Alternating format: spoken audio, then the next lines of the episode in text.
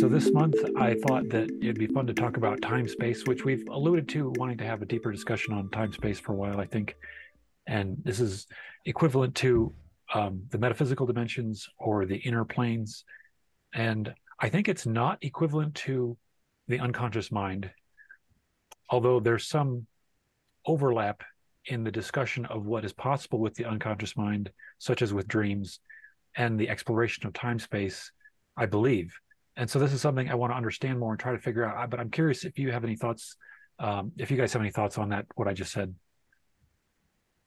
Um, you know, to the extent that we, um, the unconscious mind, perhaps as either pre-programmed before incarnation or as accumulated experiences through an incarnation, um, I feel like that has to be recorded uh, somewhere, you know, beyond necessarily the physiological, obviously for uh, karmic requirements and things like that. So um, I expect that that portion would seem to be on um, inner planes or um, outside of space and time anyway. So I don't know archetypically if that falls under experience. I've been thinking about some of that recently and wanted to talk to you guys a little bit about will and desire and memory and things like that and how those fall into archetypes. But I, I think that some of that kind of has to live in time space.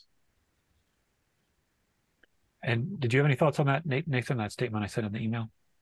Yeah, I kind of agree with what, what, your initial take on that as well too, where it's not totally congruent with the unconscious mind as in time space, but it seems like there's definitely some correlations on there. So I think of like dreaming too. You're not always you're, you're consciously aware of it when you come back to space time here and you can remember some of your dreams, unless you're lucid dreaming. But it just seems like there's other ways to enter time space and be consciously aware of it while you're there. So I feel like that's like a dimension of the unconscious mind that uh, it's kind of part of it that I don't know has a little bit of differences that way. Yeah, yeah. Um, certainly, we could get into um, discussions of people having like DMT trips where they're flipped into the astral planes. And the astral planes, what people are calling astral planes might be more so what we're calling time space and the metaphysical dimensions. And the unconscious mind might just be something that is, you know, always with us, as with the conscious mind, always with us um, as we're exploring with mind, body, spirit in both time, space, and space time um, with this vehicle. Um, but yeah, I thought that uh, a good starting point for this discussion would be um, session 79, where Ra referenced uh, just or alluded to the fact that um, in uh, question 20 here, when they were asking about the uh, Don asked about the archetypes that were prior to the extension of the first distortion. This was the earlier part of the galaxy's evolution, but this also applies roughly to right now with um, the basics of the foundational archetypes of the matrix potentiator and significator. And they were asked, Don asked about the nature of these three original um, types of archetypes across mind, body, and spirit that existed at that time. And I, I might as well read this whole thing just so we have a foundation again. Um, and the matrix of mind is that which from all comes. It is unmoving, yet is the activator and potentiation of all mind activity. The potentiator of the mind is that great resource which may be seen as the sea into which the consciousness dips ever deeper and more thoroughly in order to ide- to create, ideate, and become more self-conscious. So right here we have the discussion of the unconscious mind and the potentiator of the mind, um, which allows the um, appreciation of ide- ideas and becoming more self-conscious um, through exploration of that unconscious aspect of the self of the mind and the significator of each mind body spirit may be seen as a simple and unified concept um, which this, this statement alone is kind of confusing uh, because this is this is one concept we're talking about which is that there is a simple and unified concept that a significator represented, I believe, is what this means. Um, um, right now, since the significator after the veiling is complex, I think the significator of mind, body, and spirit is not a simple concept, but is a complex concept. Um, and whether or not you would call that unified, I think is up to the person having that that concept. Um, but yeah, that, that's maybe a separate discussion too. Uh, once we dig into significators, I want to dig into that more. Um, and, and the matrix of the body. So not, we've gone from talking about the matrix of mind, potentiator mind, to significator mind. Um, the matrix of the body may be seen as to be a reflection and opposites of the mind, that is unrestricted motion. The potentiator of the body is then is that which that which being informed regulates activity. So um, the regulation of the unrestricted motion of the body is what the potentiator is doing. So that's kind of like the equivalent of the unconscious explored by the um, by the body is is that is that regulator that regulator of activity, which they also call wisdom or the sage. Um, the matrix of the spirit is difficult to characterize since the nature is the nature of spirit is less motile, which means capable of movement. So they started out talking about the um, the unmoving mind and then the unrestricted motion body, and now we're talking about the, less motile spirit, the less movable spirit, um, less capable of movement. The energies and movements of the spirit are by far the most profound. So there are movements to the spirit, but and they are the most profound.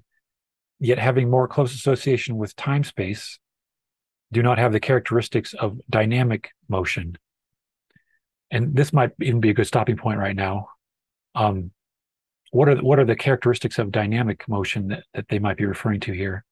Because this is a clue into what what is this uh, close association with time space, this the metaphysical dimensions that spirit is moving in in this profound way.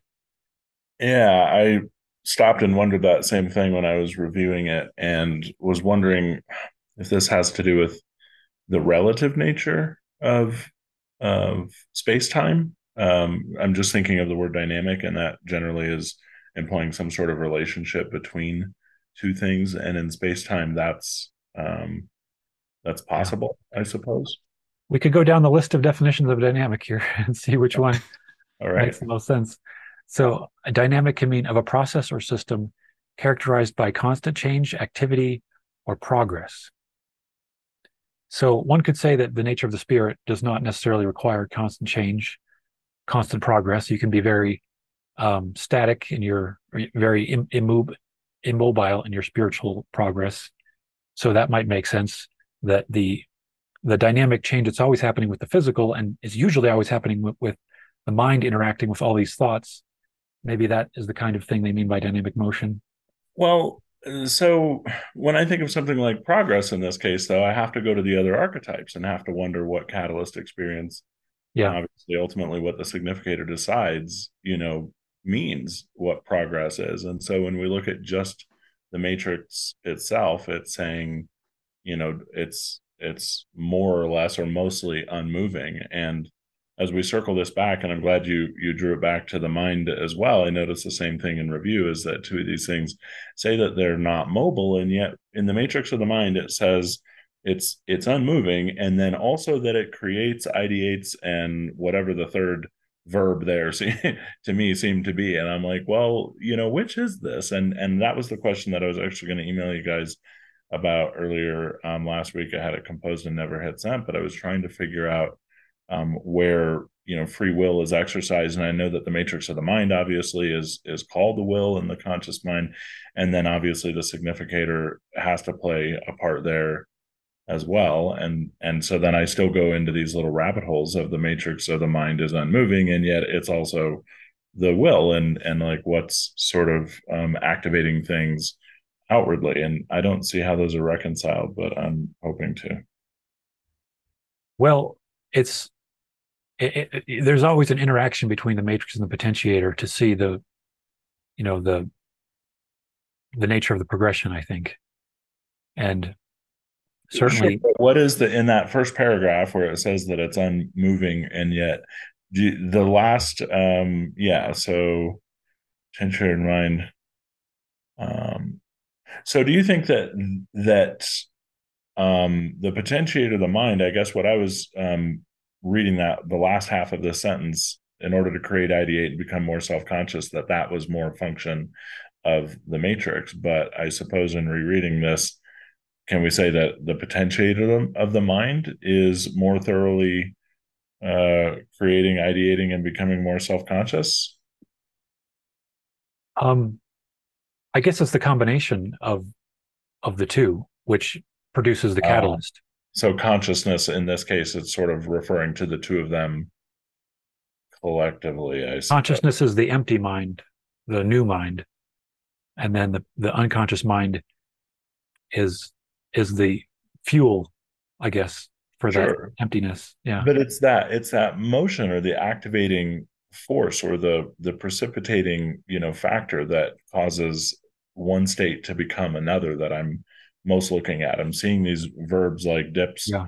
creates, ideates, etc., and yet seeing that the matrix is unmoving and the the potentiator is still you know infinite potential, and yet I'm not sure exactly what its activated you know function looks like as well other than they come together and then you have a significator right in the context of this is really just the three and it's can you really just have a matrix and a potentiator without a significator? I don't think so. I mean, that's how the, the foundations of the universe required the whole the whole system to have the concepts, the you know the, the simple and unified concept of what this is about, what is going on with this interaction. I think that's what the significator is bringing into light. Is is the nature of that interaction between yeah. the matrix and the potentiator. I think that this is where the the sacred geometry, of the tetrahedron, actually comes from because it starts as this triangle and then the fourth point. And so in this case, the triangle might be um, Keter or you know whatever you would call kind of the the highest light in this um, system. But anyway, the fourth point steps back away to see all three together and sort of decide what they are, what they mean. Yeah, and I think that this you know this may be a some more nuance in how we're supposed to view the archetypes because you know you we, we are we are getting as as mind body spirit complexes we get to choose when to become when to when to clothe ourselves with each archetype's persona. And so there is the the, the will the the maybe the fool is the appropriate archetype here. The choice is the archetype that might be to some degree a progressing um, the selection process of when we're activating each archetypal nature um, the and the awareness of the purpose of the things in our mind would be the significator of, of mind that yeah i would love and i know that, that that that this isn't it but i that was what was i was wanting to really you know pick your guys' brain about recently here was how the will is sort of spread across those archetypes that we know are associated with it and then also where desire for example it seems associated with will but it's going to have experience and some i guess everything sort of has a little bit of every yeah. archetype in it and what what did we end the last one with? It was the the statement about the the archetypes are a resource for the development of will and faith. Yeah. And that's kind of an overarching theme i suppose. Exactly yeah. It seems like a, like a cyclical process to me too, where it's like you keep going through this. You have the desire of the matrix. You have these experiences that happen. Then from there, and that's the current state and biases are then what your significator is. So then you can kind of reintroduce the desire for new experiences, but it'll all be based or seen through the significator of your past um, experiences that way. Yeah. I don't know if that's necessarily right, but that's just the way I've kind yeah. of pictured it too. So it just kind of keeps progressing and keeps um, moving in that direction back. I assume that's more true with the complex significator as every every layer of lesson starts adding on to the previous ones, and we we have a nature of identity which is bundled up into a complex idea of self. Yeah, and no, that right there is sort of at the heart of you know what it is that I'm trying to, I guess, sort of figure out where, like, for example, the ego lives versus the higher self. And if I probe GPT about some of the law of one stuff, it'll tell me that the significator is sort of the essential self or the truest or highest self. And yet, um, to me, this thing that's deciding what everything means all the time, to me, feels very much lower in consciousness than that because I'm assigning meaning to all facets of the illusion at all time, which I don't really think that my higher self would be doing. Well, ego is certainly a tricky word. They, you know, when Ra talked about the word ego, they said this concept isn't very useful. and then when they did say it had meaning, they were specifically saying in the context of the the yellow ray solar plexus, you know, blockages and distortions of just one particular chakra, which is the one that's blocking the activation of the heart through the way we're perceiving ourselves in relation to others, basically. I could see why Ra might say that that word may not be as useful because they're taking into account all of the connotations and current descriptions, definitions, and understandings of it, eh, which are varied, obviously, and widespread yeah. from Jung and Freud and and everyone else. And so it's a little bit hard to use a word like that. And at the same time, I you know I use it sort of interchangeably with the lower aspects of consciousness than thinking and feeling and things like that. Yeah, and if you think about identity and that, that identity, they say all is identity, and our identity can be in any one of these archetypes at any time. We can just become that, and that that's all we are is the purified archetype existing. That's yeah. The the most beautiful way I've ever heard that said is you are who you say you are. Yeah. And you are who you believe yourself to be. And and that goes for archetypes obviously as well. And uh, you know most essentially i think that goes to archetypes. Yeah. Seems to be the ultimate expression of the archetypal mind and the best way to be of service is being able to consciously be able to enter what's needed in that current situation um, at will. But and as mike said the purified version of it well and i think that this is specific to the balancing exercises as well. I've i've been thinking a lot about this and polarity and the choice and how these you know how this starts to make a little bit more practical sense so that if we're making an unconscious decision or if we have an unconscious reaction to something polarity is virtually none. Like so the analogy i'm always using about getting cut off in in traffic if if your range of reactions to that is somewhere between honking your horn and flipping somebody off your the amount of polarity that you've managed to to create in your consciousness about the total range of available options is very very very small which means that the ensuing catalyst and, and benefit and all of that i think is also going to be greatly minimized. Whereas stretching that out to to a very very wide range of of possible reactions before making that choice i think is what really drives polarity as it pertains to the choice. And so to that extent i think that that creating that polarity means embodying the archetype that is going to be closest to those extremes that might be on either end of whatever spectrum of possibility that we're looking at. And i think that most of those lie between sort of the the mercy and severity um, kind of aspects. And if you can embody one to and really embody it it means that you're more fully polarizing and and creating a broader spectrum of available choices. And i think then when you make the choice that that choice becomes far more powerful because it was chosen from a much broader range of possibilities.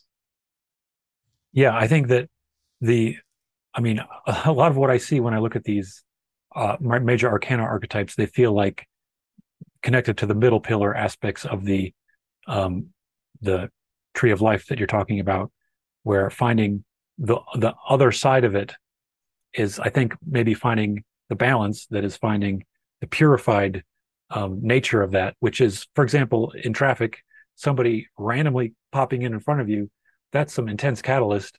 And you know, the question is, how are you gonna how are you gonna react to it?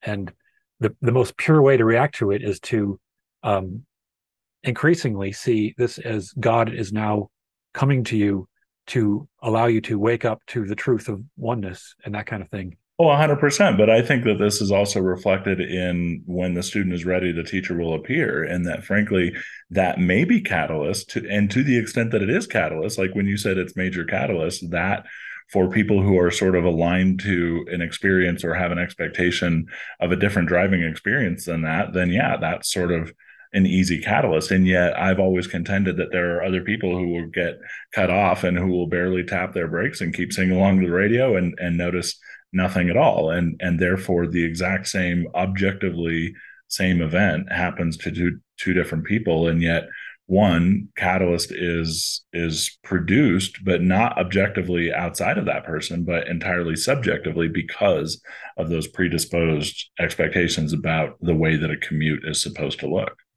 Yeah. Let's um yeah I, I, was reminded of this of this uh, quote here um when they said that um we observe your interest in the catalyst of pain this experience is most common among your entities. The pain may be of the physical complex. More often, it is of the mental and emotional complex. In some few cases, the pain is spiritual in complex nature. This creates a potential for learning. The lessons to be learned vary. Almost always, the lessons include patience, tolerance, and ability for the light touch. Very often, the catalyst for emotional pain, whether it be the death of the physical complex of one other self, which is loved, or some other seeming loss will simply result in the opposite in a bitterness, an impatience, a souring. This is catalyst which has gone awry. In these cases, then there will be additional catalyst provided to offer the unmanifested self further opportunities for discovering the self as all sufficient creator containing all that there is and full of joy. Mm. It just keeps on coming to us if we don't see it. Yeah and and that going awry there um, just going back to our earlier mentioning of the course in miracles to me that bitterness and patience souring all of that is that um, perfectly tuned emotional guidance system that we have and even though we we don't interpret it correctly this paragraph right here literally just says says that whole thing to me it says it very clearly that um, we fail to interpret when our emotions are telling us that we've got a completely false or limiting belief. And the more bitter, the more impatient, the more sour we feel um, about it is a reflection of how more fully um, we believe that uh, something that we're encountering is not of the one infinite creator. Yeah. So I, I would like to jump back into the go back all the way back to the nature of spirit here discussion. All right. And, um, so we were we were talking originally about the the energies and movements of the spirit are by far the most profound, yet having more close association with time space, do not have the characteristics of dynamic motion.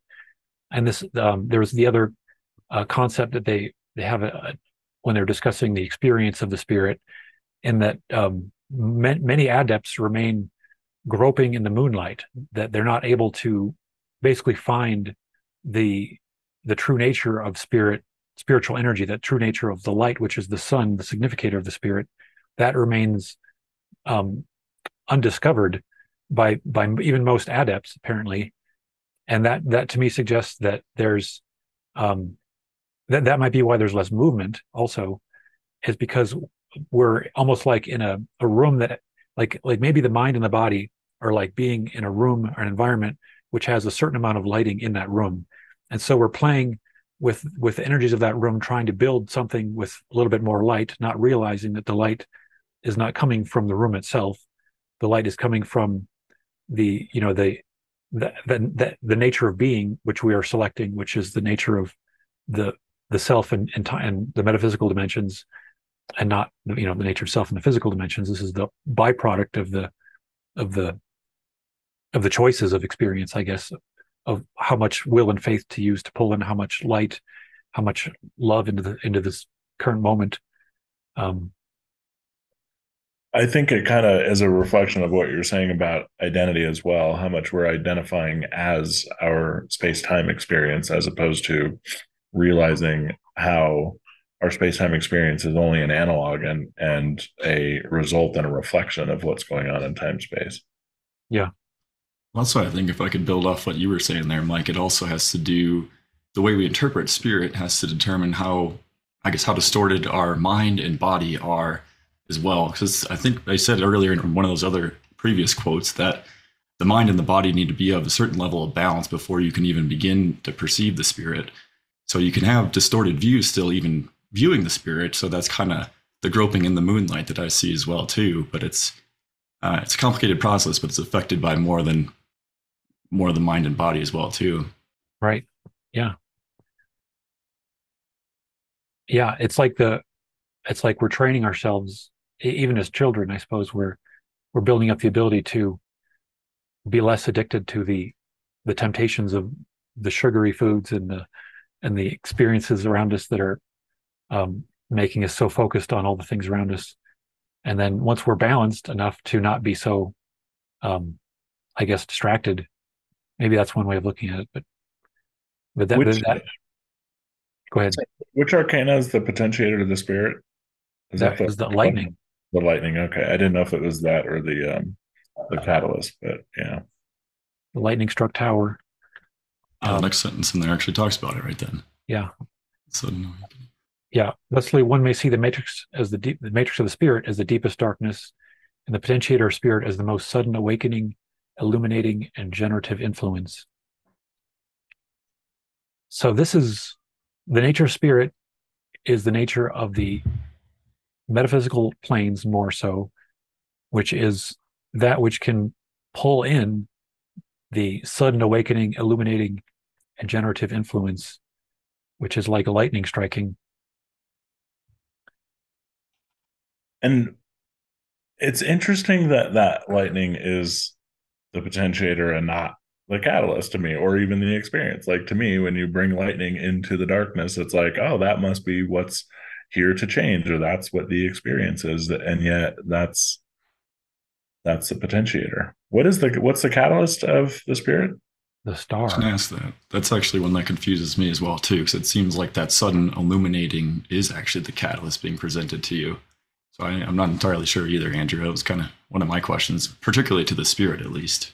Yeah. Is the star um do we associate that with the sun specifically or or and not to get into the astrological overtones that may have been added after the fact, but I I want to I certainly like to think of uh, the star as the the window into perceiving the sun, the beginning of the window, which they say the you know the, originally this was most commonly called hope, but they say this they prefer to call it faith. Um, so I I feel like you know light itself is the lightning to a degree. Light itself is is what's Yeah. needing to enter the picture, and then once it's entered the picture, then you have an opportunity to have an observation and that that's coming from the the pinpoint which you're able to perceive with the with the experience of spirit in the moonlight you can perceive um what the catalyst was was there for and um yeah i don't know if our, our words are going to make it easier for people to understand or not but yeah faith is the best word they had for it i guess and what's the experience? that's the moonlight No, that's right. Okay. Hmm. So I thought these these would be just maybe we can completely step back now and uh, and say this is this is our foundation for diving into um, the discussion of what what is actually the nature of time space as as we would directly experience it um, as opposed to this broad philosophical concept of the archetypes which are informing our appreciation of the nature of spirit um, and so to start with that one, I thought I, I, I really loved. Um, I'm going to go back to session 70 here. Um, 70.12. Uh, so we don't have to read the question on this one. They said we refrain from speaking of correctness. Um, but they said in time space, which is precisely as much of yourself as is space time, all times are simultaneous, just as in your geography, your cities and villages, just as in your geography, your cities and villages are all functioning, bustling, and alive with entities going about their business at once. So it is in time space with the self. I have one question to ask as we try to answer this exact thing here.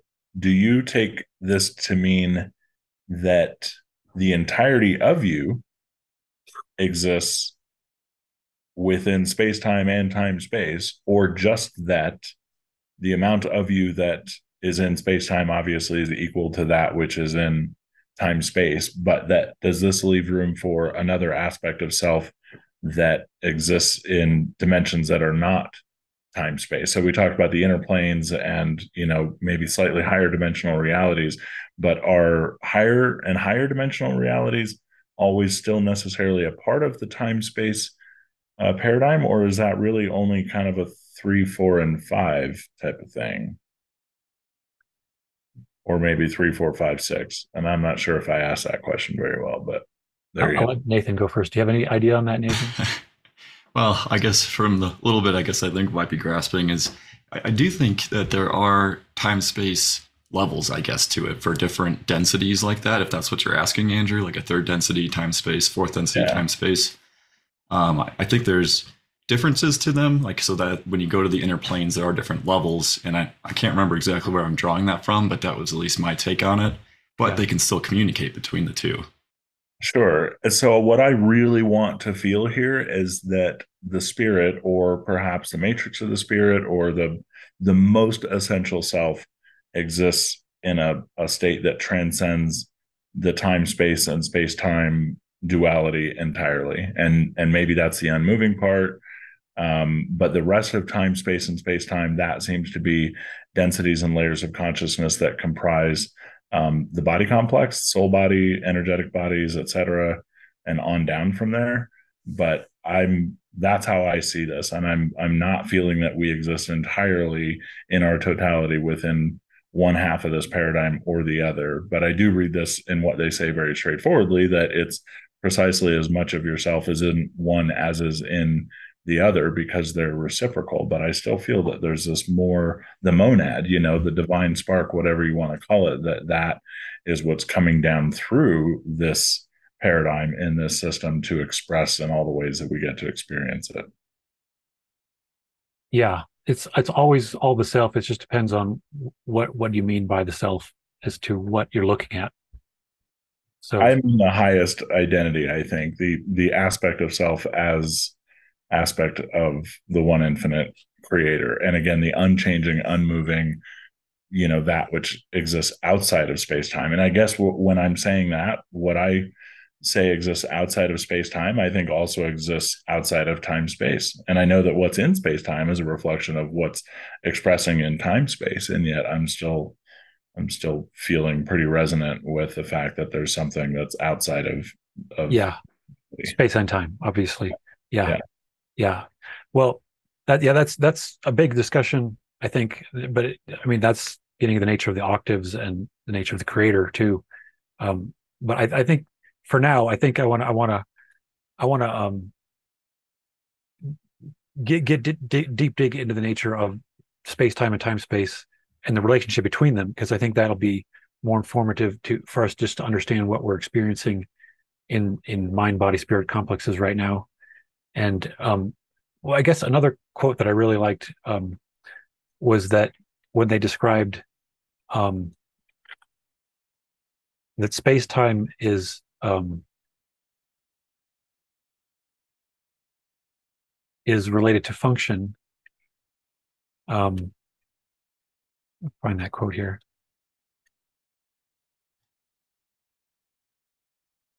Space time relates to function, and time space relates to being. Um, I guess I guess that's essentially what we're talking about here, though. Um, um, but the, the fact that all of our existence, when we're looking in the time space dimensions, which in a certain state of dreaming, which we'll talk about later, dreaming can open up the view of self across of all, all of time. Because that self is always accessible to us, I think that's why we have higher self, which is drawing from uh, you know the highest aspect of ourself for knowledge, the totality, mind, body, spirit, complex totality. That higher self aspect of us I think is communicating to us um, through the the time space, which is where we can we can um, choose to hop ahead. I think with with our our ability to internally go go and explore all of our future self in time, and to a degree, I assume all of our past self is all all, all still being integrated into a path of no longer needing time to have an, our, our existence, and in theory, no longer needing space to incarnate in anymore after we learn all the lessons um, and our and I, that, and I think that also relates to everyone learning all the lessons because we're still here as one being trying to help itself um, I saw this reflected, believe it or not, in a headline actually yesterday or the day before that um, scientists have come out with a theory of um, paradox-free time travel.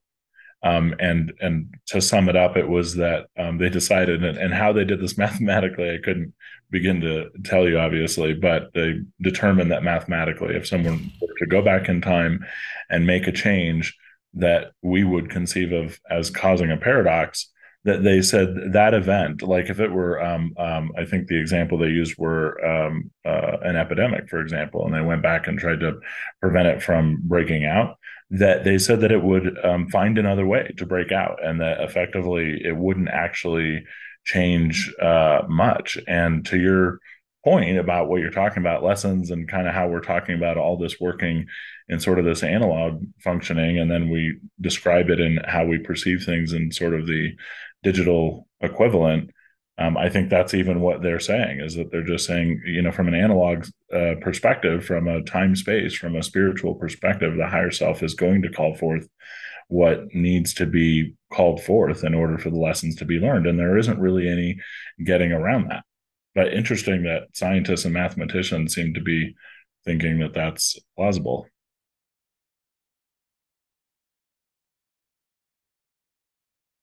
Still trying to find that other quote. I couldn't find it. Um, well, yeah, I want to jump ahead now and get into the nature of precognition in dreams. Um, oh, I did it again. In 86. Oh, I see what I'm doing wrong. They didn't, I just have to put an 86, not 0.7. Um, so um, I, am debating if we should talk about. I guess it'd be good to cover this. We I don't know if we've co- covered dreams in in our talks yet, um, but I think this also gives more more clues into the nature of the interrelationships between um, space time and time space here. Um, so Don asked, you stated that dreaming, if made available to the conscious mind, will aid greatly in polarization. Would you define dreaming or tell us what it is and how it aids in polarization?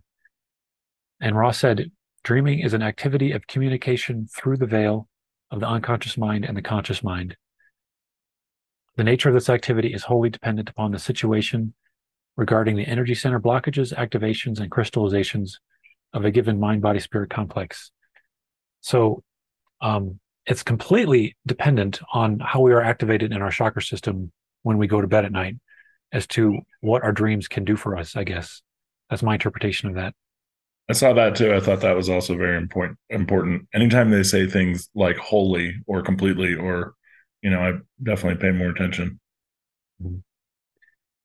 so in one who is blocked at two of the three lower energy centers dreaming will be of value in the polarization process and that there will be a repetition of those portions of recent catalyst as well as deeper held blockages, thereby giving the waking mind clues as to the nature of these blockages and hints as to the possible changes in perception which may lead to the unblocking.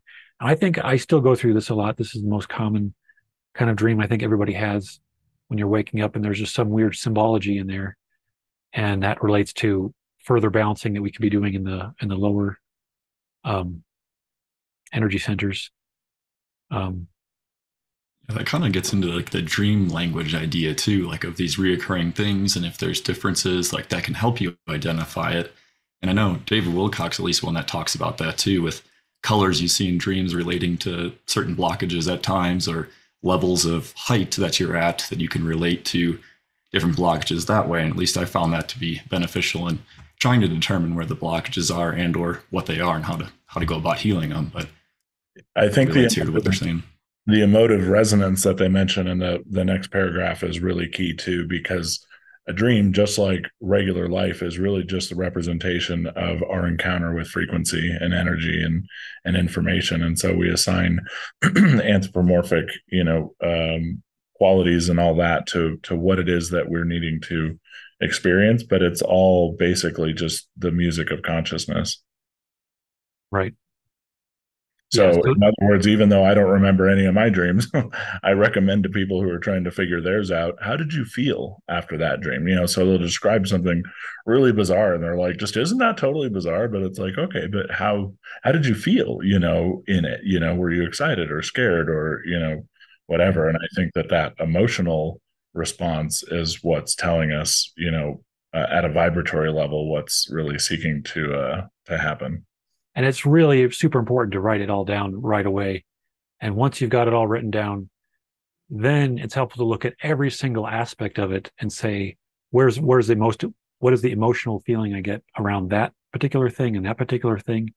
And then just try to be even creative in your understanding of what could be a symbol amongst all the weirdness that you were seeing in there. And then just just allow yourself to feel the feeling of each of these little aspects of it and that's where the you know maybe even want to write that down too because that that's where the real clues come in when you see when when the list of feelings is compiled and what the dream is saying about the relationships between those feelings then i think that that helps you draw the much much clearer picture. Totally. Yeah and then even relating that to the different energy centers from there to try to decide which one might contain the blockage or if any waking experiences you've had that can relate to those, that you can kind of go back and then analyze that catalyst again. Um, yeah, some success so, in doing that. So along those lines, then what what do you think this comment about two of the three lower energy centers means? I would I would presume just sort of logically that that's going to be the second and third. Uh, yeah. because I would presume that they're going to be just much more active. But I have to wonder what kind of dreams you have if you if you're deeply blocked at at a root level. Or I think they might have said that can't be blocked too. Okay. You remember that? Yeah, um, I remember there being some debate over it if it was even possible or not. I don't really think Ra ever gave a definitive answer from what I remember, but it, it seems like to me that you have like issues dealing with survival and those kind of things I could show up in the dream then as a possibility of a red ray blockage or, or distortion maybe if, if it's not letting all the energy through all the way. Yeah. I think maybe they they they did leave it ambiguous. Um, um, so one, one quote exactly. on, on that subject was, um, um, so the first balancing, so there's balancing that has to happen is the Malkuth or Earth vibratory energy complex called the red ray. And understanding and acceptance of this energy is fundamental. And then they said the next energy complex, which may be blocked. So I guess in this sense, the blocking what they're calling blocking blockage is related to the need for balancing. Um, was there context around that's very interesting that they referred to Malkuth there. Um, I mean, that wasn't within the context of any tree of life discussions. Right. they threw that right. in there. yeah. And that's a that's a mapping that I, you know, I also kind of subscribe to or see those correspondences because there's seven levels in the tree, but just very strange that they just went straight to Malkuth. Yeah. Maybe it's because it's impossible not to see them as the same in the understandings that have been given to that word. Yeah. Okay. It's which is very helpful, very helpful for the understanding the archetypes of the, this tree of life. Oh yeah, definitely. Um, I'll see if they mentioned that elsewhere here. So the other other one here they said was um, relating to homosexuality. Oh gosh, um, there's a there's a possibility of a lack of desire or blockage of the red ray reproductive energy um, that can happen with those who are in an overcrowded situation under a constant bombardment from other selves. Um, so that's one kind of red ray blockage. That's hang on. Can you go back to that real quick? I'm I'm nervous to ever mention this part of the book. Well, well, I mean, no, I mean, I wasn't noticing the homosexuality part because I didn't see it actually mentioned in that center paragraph, but I just saw the the plight of every introvert I've ever known. Right yeah, that's true. That's true. yeah. Um. So, yeah. I could re- I could I uh, s- I- well, we, I we don't we don't necessarily have to, but I was I was only Yeah. noticing that whole overcrowded situation. they basically are saying that homosexuality comes about more in the overcrowded situations than in the lesser crowded situations um, because of the constant bombardment from other selves in those situations um, causing those who are especially sensitive to not feel the desire to be of service to other selves this increases the probability. Now there's other factors to it they've said such as the number of incarnations in the opposite sex gender from previous lifetimes. But but this part of it this overcrowded situation increases the probability of the lack of desire or blockage of the red ray You know what's very interesting there? Um, Matías De Stefano uh, equates the um, the red ray or root energy center to the law of the universe, not so much associated with the energy of survival, but um, he refers to it as generation. And this kind of does here too red ray reproductive energy, which is that just most fundamental need to to produce. And I and if I'm not drawing too short of a of a line here, that seems to be what Ra is saying is that the tendency toward um, homosexuality, or maybe homosexuality as an expression, is a result of this blockage of red ray reproductive energy. Which, and again, I see why you would want to be careful about, you know, about studying this here, because if they didn't go into it at great length, then it puts a lot of speculation on our Yeah. part. Yeah. Um, but yeah, ultimately, my purpose here is understanding um, why they might have said two out of three. Yeah. And, um, but this one here, um, they discussed a little differently. Um,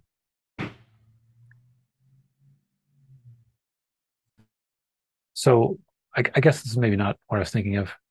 Um, yeah, maybe In I'll, I'll skip. facet of the mind and body, though, the root will be given opportunity to function first. Yeah. Wow. Interesting.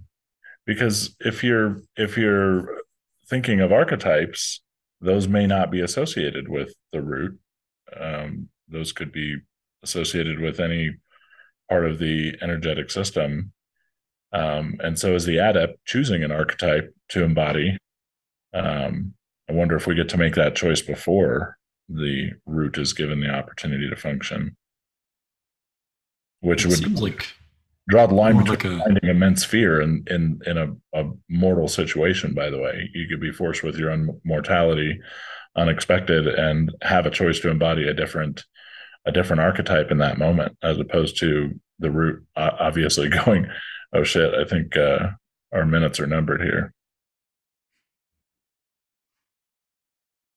Nathan, were you going to say something?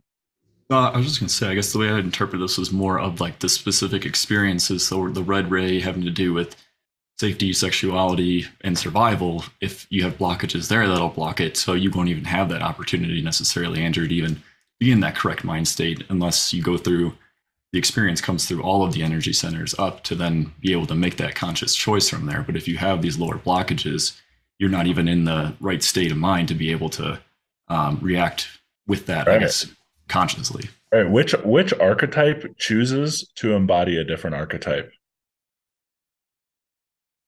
I don't think that's um,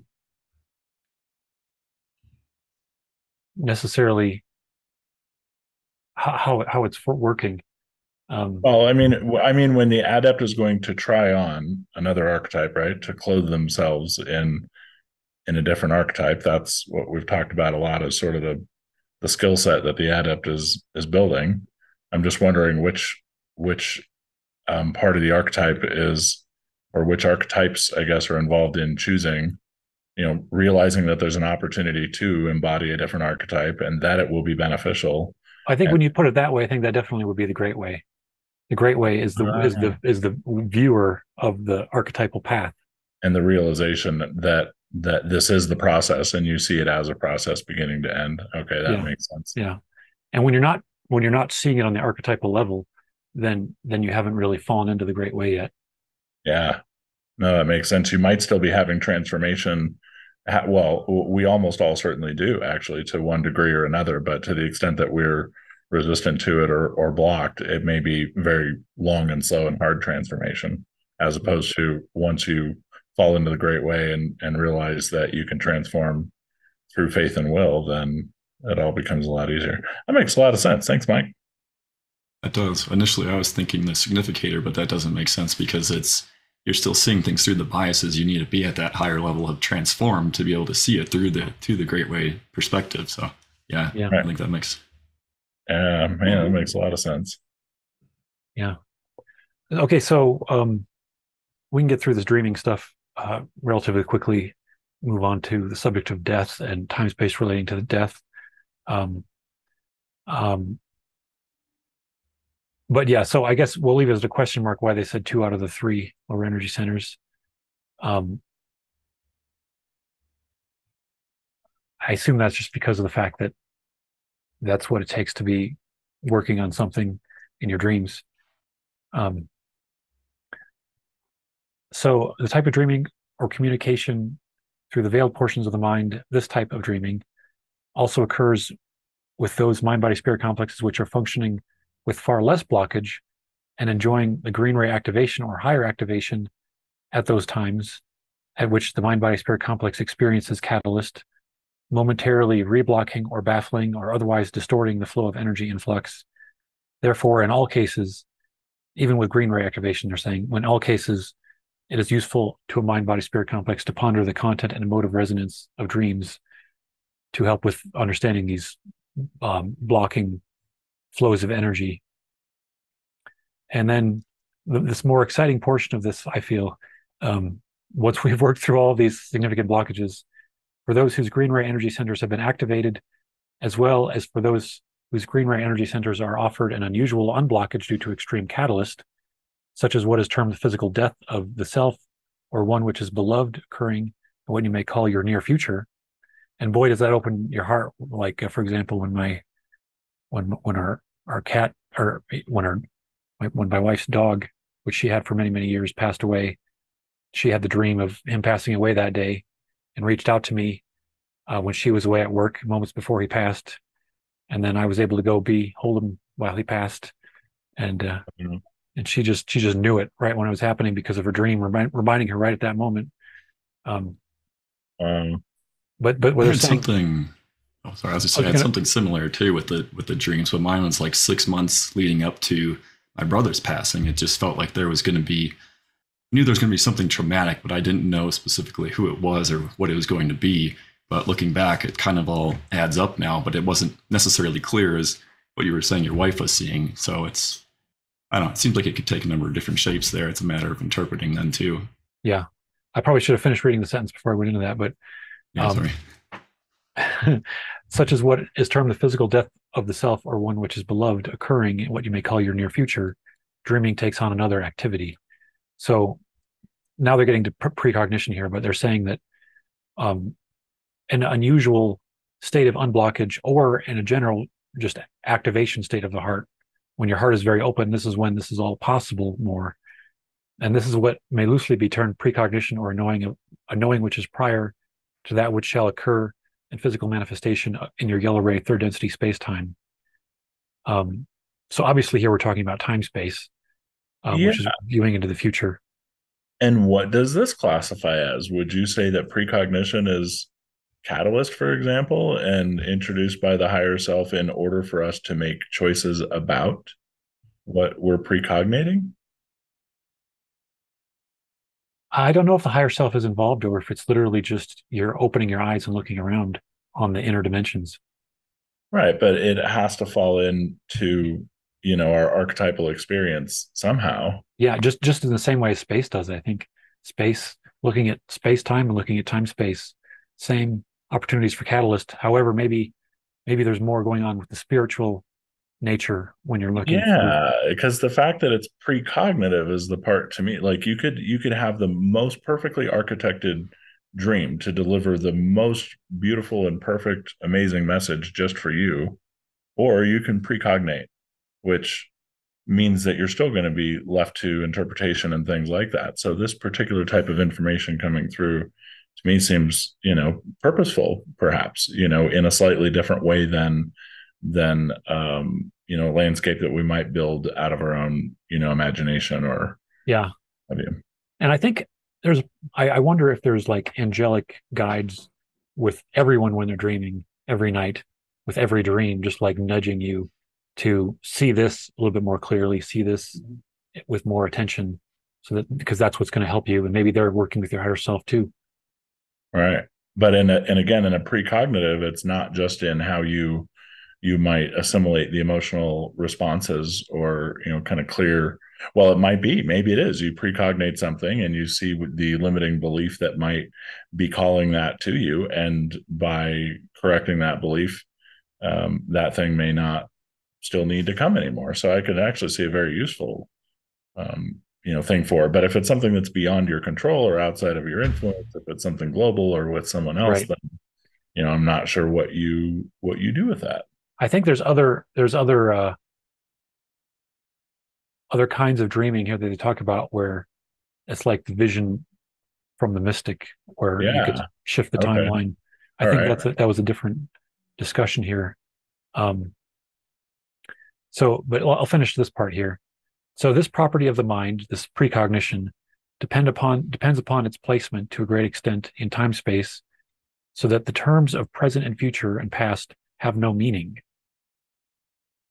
The terms of present and future and past have no meaning. This yeah. will, if, if made proper use of by the mind body spirit complex, enable this entity to more move, um, enable this entity to, to more fully into the all compassionate love,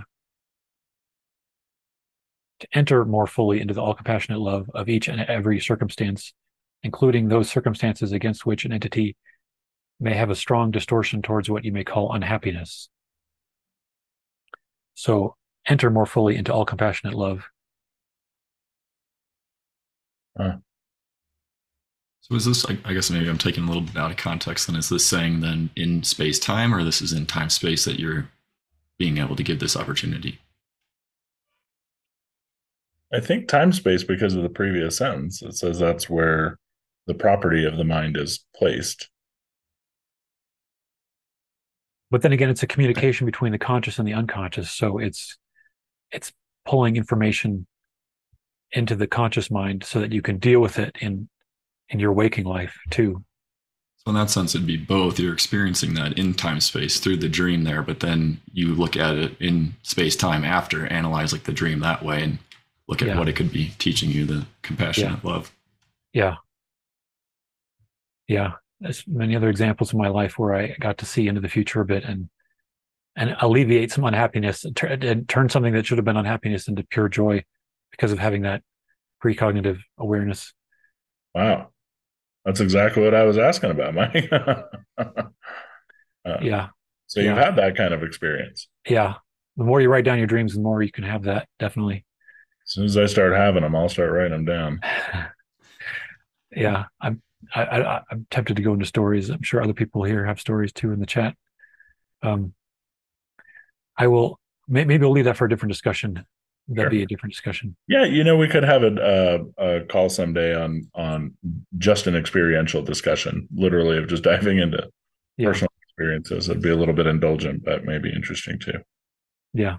and Trish is going to write a book about it. Dreams in particular are just so fascinating. I think everyone has had those crazy mystical experiences or anything in in the dream world and then it's a matter of how you incorporate that into your life or what you interpret the meaning to be so yeah, that could be a fun conversation.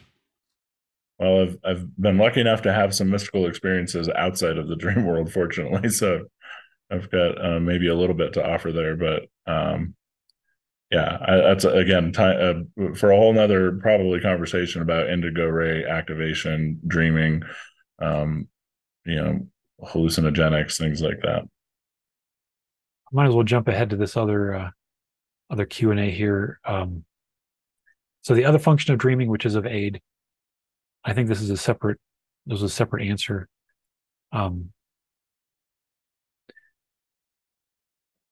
so the other function of dreaming, which is of aid, is that which type of dream is that type of dream which is visionary, and which prophets and mystics have experienced from days of old. Their visions come through the roots of mind and speak to a hungry world. Thus, the dream is of service without being of a personally polarizing nature. However, in that the mystic or prophet who desires to serve, such service will increase the entity's polarity. So this is a little bit mysterious here what they're saying, but um, just visionary dreams are one possibility. Yeah, so that would sort of ask or answer that previous question a little bit, and that you could get a vision that, say, had global impact, and while the vision itself may not have a polarizing impact, which is why this was a, a follow on question about those imp- uh, dreams that are not necessarily polarizing. Um, they're saying, sure, that may not have a, a personally polarizing impact on the dreamer, but once the dreamer decides that they may want to deliver that message to the world in service, then that could increase their polarity. Yeah. Ra also does talk about, I, I can't remember if it's directly to Ra or if it's the Confederation, but they visit people in dreams quite a bit more frequently now, it seems uh, whether it's channeling, but dreaming is one of the main uh, modems, it seems like, that they use, at least currently. So it could be messages like that that you then are given the opportunity to to be of service by using. Yeah, if it's not coming to me with that darn you know memory eraser from Men in Black, then I could tell you all about it. when you contact the entities in their dreams, um, do they have to have to be first seeking in the direction of the law of one? Uh, this is correct. For example, the entities of the nation of Egypt were in a state of pantheism, as you may call this distortion, um, towards separate worship of various portions of the Creator. They were able to contact one whose orientation was towards the one. Um, I guess they must have been talking about that earlier here. Um, I think it was in 14 also. I was looking at it earlier, yeah. but I can't remember the exact. Yeah. We okay, in most cases, the channels in Egypt were inspired by dreams and visions without being aware consciously of our identity or existence. Um, I feel like there there might have been something else too later on um, about the contact and dreams. Um, but I guess that's maybe taking too long to find here. Um, so I'll finish up the other discussion about dreams here, which is this is possibly the most useful thing unrelated to the discussion of time space, but this is kind of related to contact too, because of the nature of guidance. Um, so, as the mind body spirit complex consciously chooses the path of the adept, with each energy center balanced to a minimal degree, begins to open the indigo ray, ray center, and the so called dreaming becomes the most efficient tool for polarization. For if, if it is known by the adept that work may be done in consciousness while the so called conscious mind rests, this adept may call upon those which guide it, those presences which surround it, and most of all, the magical personality, which is the higher self in space time analog, as it moves into the sleeping mode of consciousness. So, this is like praying before you go to bed. That's the way I see it. And you could be praying to your higher self, you could be praying, praying to your guides. Um, well, they say most of all the magical personality, which is the higher self. Um, so I guess that's the that's the center of it is calling upon your higher nature. Um, with these affirmations attended to, the entity of the activity of dreaming reaches the that potential of learned teaching, which is most helpful to increasing the distortions of the adept towards its chosen polarity. So they're calling this affirmations. Um, this calling upon calling upon these guides for the purpose of increasing towards your chosen polarity, which would be increasing your your love, increasing your opportunities to find love to towards yourself or others, depending upon your polarity, I guess. So you would see this then as, let's say, your higher self in this case, giving you examples of how you can be a better service to others or better express love through this dream state, or analyze, I guess, experiences better to uh, be able to to respond differently in future catalyst situations. Yeah, maybe both of those. Yeah. Huh. Yeah, I wonder how dreams are are different in this capacity, um, in contrast to how it um, described when the lower energy centers are blocked. I wonder if this is like the dream yoga. They talk about like dream yoga and being more conscious in your dreams. So you have a like Mike was saying, you put that affirmation in before, so you are aware. It's kind of like the um, uh, like lucid dreaming state where you can work with it and consciously choose at that point. So it's not so much you're getting this lesson to analyze as you wake, but it's more of in the moment. Yeah, I'm trying to not sort of fall into a trap almost of going like, oh, look, then we could consciously be working in time space. But they're also saying that there's the sleeping mode of consciousness happening right there. So whether it's what we would typically refer to as the conscious mind that's present and having this dream or or determining it or if it's literally the higher self that's coming in and and having the dream and you know consciousness is asleep there's probably a Yeah, large spectrum i think there's probably a spectrum of uh, what we're able to achieve by how much we can contact our higher self Yep. i would i would go with that. Were you going to add something nathan? Oh, I was just gonna say that's a good point, Andrew. It kind of makes me wonder a little bit more on on that, but it's obviously seems to be a little more complex than yeah yeah because it's it, it- sometimes i'm thinking that it's you know one versus the other as opposed to wherever my point of awareness might be centered within that whole totality i suppose. So it's not the higher self coming in at the cost of the lower self going to sleep but rather just the the function of awareness drifting from the lower state of consciousness into the higher one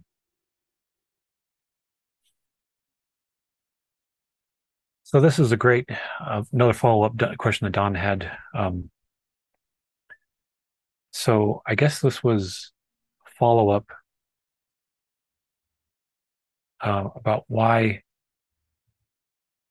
why there is small portions of REM sleep occurring during dreaming, and why are there gaps in, in between these periods of REM sleep, and why why the dreaming process works like that was the question. And Ra said the portions of the dreaming process which are helpful for polarization and also for the vision of the mystic take place in time space and consequently use the bridge from metaphysical to physical for what seems to be a brief period of your space time.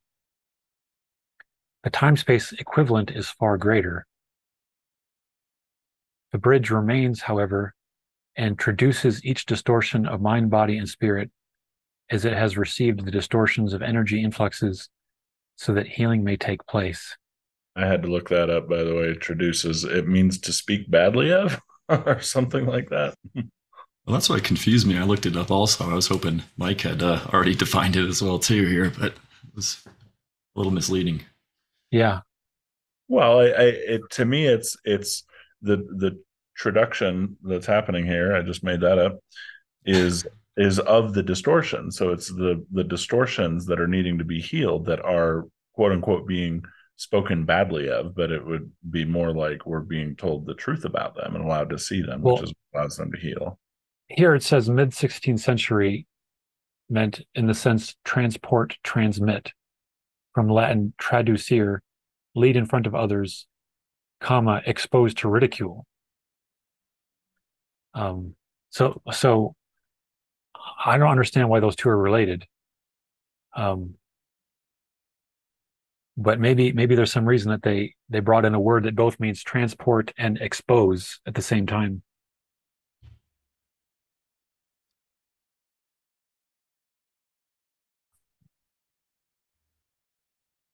But it kind of it means the same thing, I think, Andrew, is what you're saying though too. It's basically making that aware. You're making you aware of those distortions that you're that you're receiving or that you have. Yeah, it's the distortions that are being traduced, um, which I think just is meaning that they're being shown for what they are, which Yeah. would allow the healing to take place. Yeah. The bridge remains and traduces each distortion of mind, body, and spirit as it has received the distortions of energy influxes so that healing may take place, like shining a, a flashlight on every single thing. Um,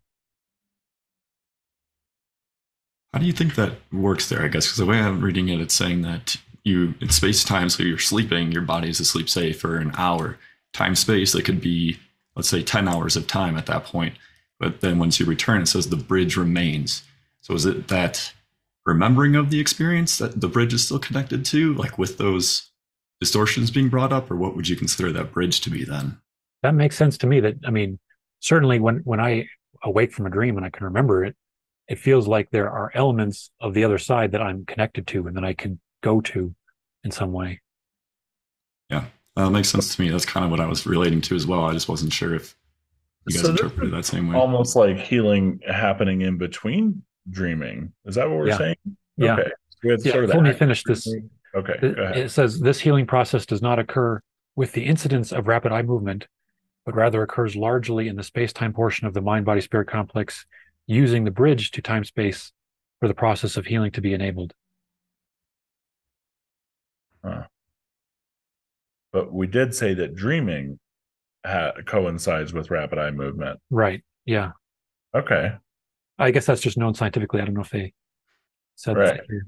But this would sort of make sense. He's trying to understand the pattern of of sleeping and dreaming, and what it Yeah. sounds like Ra is saying is that there's always something happening. Either you're healing or you're actively dreaming. Yeah, I guess it makes sense that the REM is is the bridge, and then after the bridge is closed, now you can deal with that for a little bit before jumping back in, like the like the acid trip. I'm ready to go in again.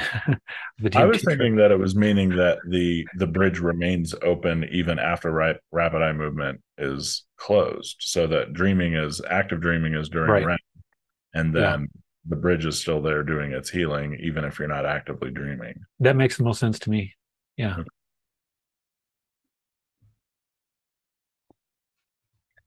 Um. Yeah, the bridge is the processing. Trish says, yeah, I think so. Or the or the use use of the bridge is like the processing that happens in between the, It's almost like the involuntary or the the parasympathetic metaphysical healing complex that is just doing its thing because that's what happens. I mean, just like the body is, right? The the body itself and and we're going to get to another passage here I think um that totally reinforce that something for me that's really present that when when Ra refers to the body um it's almost never um referring strictly to the physical body and um, I'm starting to see those as much more of a of a complex and a, a continuum, I guess, the energetic bodies a- into the physical body. But we we scientifically understand that the physical body goes into its repair process, but it seems to me that this is actually just happening across the whole body complex at that time.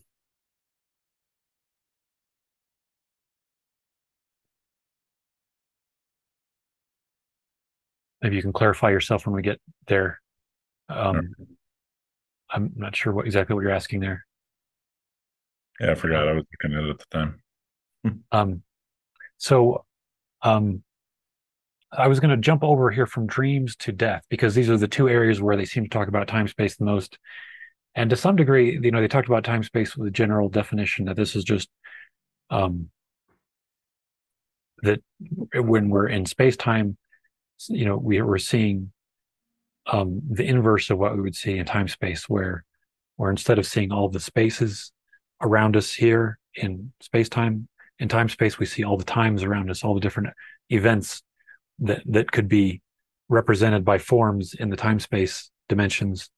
And so the relationship between things happening in space and things happening in time is always uh, two aspects of our nature, which is which are always unfolding, and which become more apparent in these dreaming states, and become more apparent in the um, in between lifetime state um, when we get to look look across the veil and have the life review.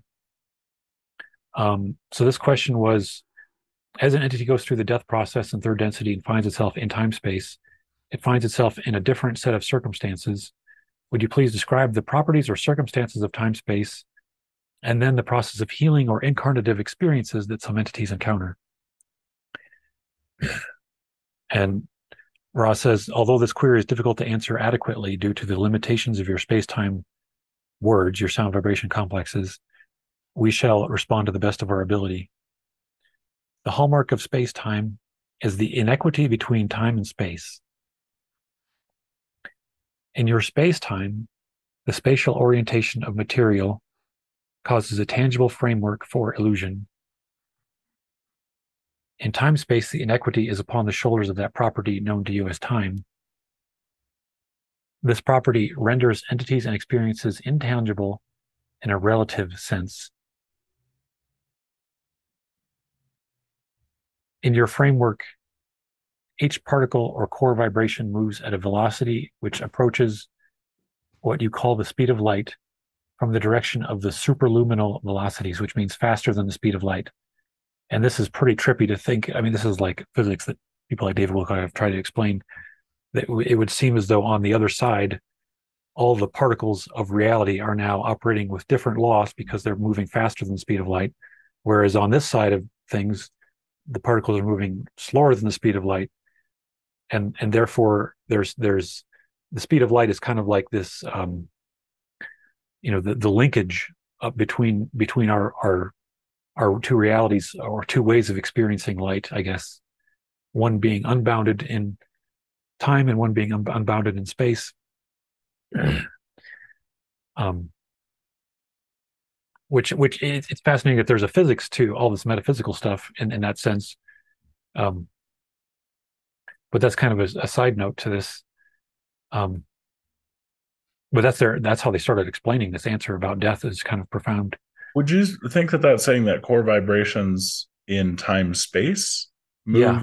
at a superluminal velocity? Yeah that seems to be what they're saying. Okay so so another way that we might look at this is say that the speed of light represents the the boundary.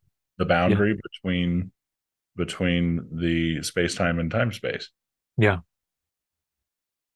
it seems that like that's what they're suggesting which is uh, related to the veil. I know we were talking about unconscious earlier and being in time space, but and I, I don't want to draw you know too stark a parallels where they're where they don't belong. But I would say that the veil seems to ride a lot along that same line. well it could be that the veil has more to do with our genetics because you know we can always be perceiving into time space when we have a pineal gland which is capable of doing so um, True. So piercing the veil. yeah yeah Hmm. um and uh I- you know i've heard david wilcock talk about how even the pineal gland was apparently reverse engineered in a sense by groups that are trying to look into the future where they're using electromagnetic fields to shield light shield influences from the water which is potentially in our the water of our of our pineal gland. And it's like you can have the rods and cones inside the pineal gland looking in at this water which becomes kind of a hyperdimensional linkage when um when it's just properly shielded. In order a- a- again I, I- I guess with the fields of electromagnetic energies which may, may be the metaphysical energies themselves as well those fields can then tweak and tune the perception and it, it goes across the the barrier i think Well, for one, I'd like to know where I can sign up. Uh, but uh, two, I've been thinking about um, electromagnetics and fields a lot lately and bridging the same thing across um, the physical and metaphysical. So I like that you're drawing some of that in as well. Yeah in, in in theory this is how ufos work to some degree too when they pop in in and out of our reality. Um, maybe they're jumping away from space time into time space. That's that's theory. Yeah, but there it can be many sense. ways that they pop out of our reality too. Um so thus as though as though we can understand that part thus thus the time space or metaphysical experience is that which is finely tuned. And although an analog of space time lacking in its tangible characteristics. In these metaphysical planes there is a great deal of what you would you call time which is used to review and re-review the biases and learned teachings of a prior as you would call it space-time incarnation. So you're free to look again and again like like looking at the the the, the replay reel of your life over and over and over until you're satisfied that you're you're done with that kind of healing It kind of seems like dipping, you know, they talk about dipping into the sea, but going back into the ocean and and knowing the self as sort of all waves at once and being able to see them all, you know, from that vantage point as opposed to in space time where you're you're experiencing one wave after another after another in a more linear sense. Yeah. Um, is this the one where they talked about the grand overview? Yeah, it was a different one here. They said um, the advantage of time space is that of the fluidity of the grand overview. The advantage of space time is that working in darkness with a tiny candle, one may correct imbalances. I thought this was kind of interesting because it reminded me of a quote I had been looking at earlier. For, um, I think it was 2630 there, where they're saying in uh, in time space you can accept and forgive some of these experiences, but it's only in space time you can actually achieve restitution.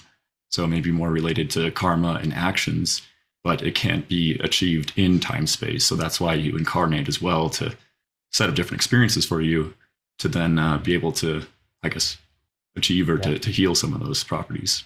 Yeah. Um, is that in this one? It was the paragraph above the one you were on, I think. Mike. Yeah.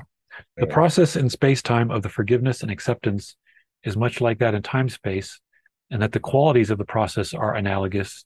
However, while in space time it is not possible to determine the course of events beyond the incarnation, but only to correct present imbalances.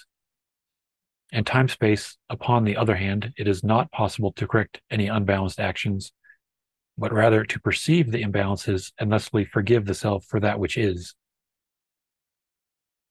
Yeah, so it's saying basically the same thing. It just was said a little differently in the other quote, but it's yeah, it means the exact same. It looks like yeah, yeah. The decisions then are made to set up the possibility probabilities of correcting these imbalances in what you call future space-time experiences. Which, so I guess the, the forgiveness is not about so, death. Oh, go ahead. Sorry, that's it. I was just going to say to talk about that in, in death, specifically with suicide. I thought that it was great that it says it's not just possible or probable, but that you're going to make a new commitment to space time. Yeah. Yeah. And this is so fascinating to me that the um the forgiveness itself is not the entirety of the work that we need to do because we have energies which are hurtling us through the universe to do different things and and grow in light in many different ways, grow in interacting with others, so many different things. And these are the energies that are we're still needing to set up future experiences in order to balance. And we can't just have them automatically balanced by taking a pause and forgiving ourselves for everything. We can't. You need to be tested with it actually to prove that you've actually truly forgiven or accepted uh, the experience. I see what you're saying there. Yeah. Um, so what's the purpose of forgiveness in time space if you can't actually correct anything? It could be because we're so jumbled. You know, it's like we're we we're, we're not clear on what we're doing or who we are, and we can't really be of service to others when we're a bunch of unresolved, you know, blockages and lack of forgiveness for ourselves. I see. We have to forgive the self in order to be productive about probably constructing what the next thing is going to be. If if we're not forgiving ourselves then we might be lining ourselves up for some more challenging uh, lessons. Yeah. And i wonder if we would live longer if we were able to be completely forgiving of ourselves all, all day every day. Like i'm fully satisfied today. I might as well go on for tomorrow. I'm going to go out on a limb mike and go with yes like an action of the will as well then you have the, the will to live and the will to continue the experience too well yeah. and not the need to learn through things like aging you know which is just a an affect of our belief in the construct of time and and i think that i mean ultimately they say that aging is related to the electromagnetic system that the whole planet is dealing with and you know the fact that we've reduced our the length of time we're living collectively from 900 years down to 90 years, that drop was a collective thing that related to the energy imbalances of the whole planetary, you know, collective unconscious mind. So I think that, you know, healing yourself on that deep level, which apparently some saints in India have done, you know, there's many claims of people who live many hundreds of years. Um, I guess that's a very hard process to get to that deepest aspect of yourself where you almost have a shield from the the distortions of the collective consciousness, which are so so easy to break into the everyone else's influence and wear them wear, wear us all down. I think about that all the time. The juxtaposition between the collective conscious and the personal conscious and how we are manifesting obviously our own realities and it's like we accept both of these things as true which you know i think that they are true and yet the understanding of which of these things has a, a more powerful impact. Which of these things is surmountable? You know can can the individual be so certain of something that it can overcome the collective consciousness and belief in something? And is that is that the only the only thing that needs to be done in order for somebody to uh, express miracles or you know what have you in physical reality that might not otherwise be accepted i think you might as well call it contact with intelligent infinity and say yes that's all that needs to be done okay um, good so the the the collective consciousness is an influence and certainly one into which we are all plugged um, but this is a matter of of piercing even that. So the the gateway to intelligent infinity is going to go upward through individual consciousness, all the way through collective consciousness, and through um, above.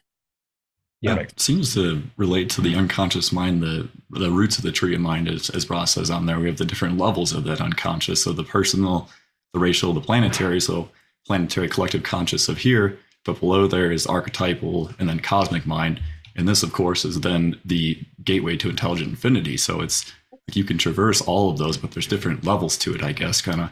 I think yeah. what you're alluding to there, Andrew. But yeah, with the possibility of contacting intelligent infinity at the end. That makes sense. Hmm. Nice. So going back to discussion with death, um, so we're talking about the review process, and then they they said the extreme fluidity of these regions of time space makes it possible for much to be penetrated, which must needs be absorbed before the process of healing of an entity may be accomplished. Each entity is located in a somewhat immobile state, much as you are located in space time in a somewhat immobile state in time. In this immobile space, the entity has been placed by the form maker and higher self so that it may be in the proper configuration for learned teaching that which it has received in the space-time incarnation. And I don't know if that's like a special shell or bubble that they've given you when the they talk about uh, the indigo ray body, right? Yeah, yeah, the form maker's indigo. Um, and we, I discussed that in a different episode of this discussion. I don't, I feel like that's going to have to be a, a future discussion too, because all the ways they discussed Form Maker and the Indigo are still so um, interesting and profound. Um, and there are some points where they're discussing the poss- the potentials of the indigo ray activation, where they say we can't even discuss this because of the law of confusion, because of how you know how profound I assume it is that what's possible with. Um, I mean, if, if you just think about that, that we are in contact at all times with an aspect of ourselves which is called the form maker. So we are outside of form, we are formless, and we are a part of us is the form maker, and we're we're choosing along with our form maker the reality that we're taking on. Hmm. That makes sense that that would be obviously Indigo Ray, since that's the gateway to intelligent yeah. infinity. And if you were going to sort of um, override um, any other influence of consciousness on the making of form, uh, that's where you would do it. Yeah. So, depending on this time space locus, there will be certain helpers which assist in this healing process. The process involves seeing in full the experience, seeing it against the backdrop of the mind body spirit complex total experience,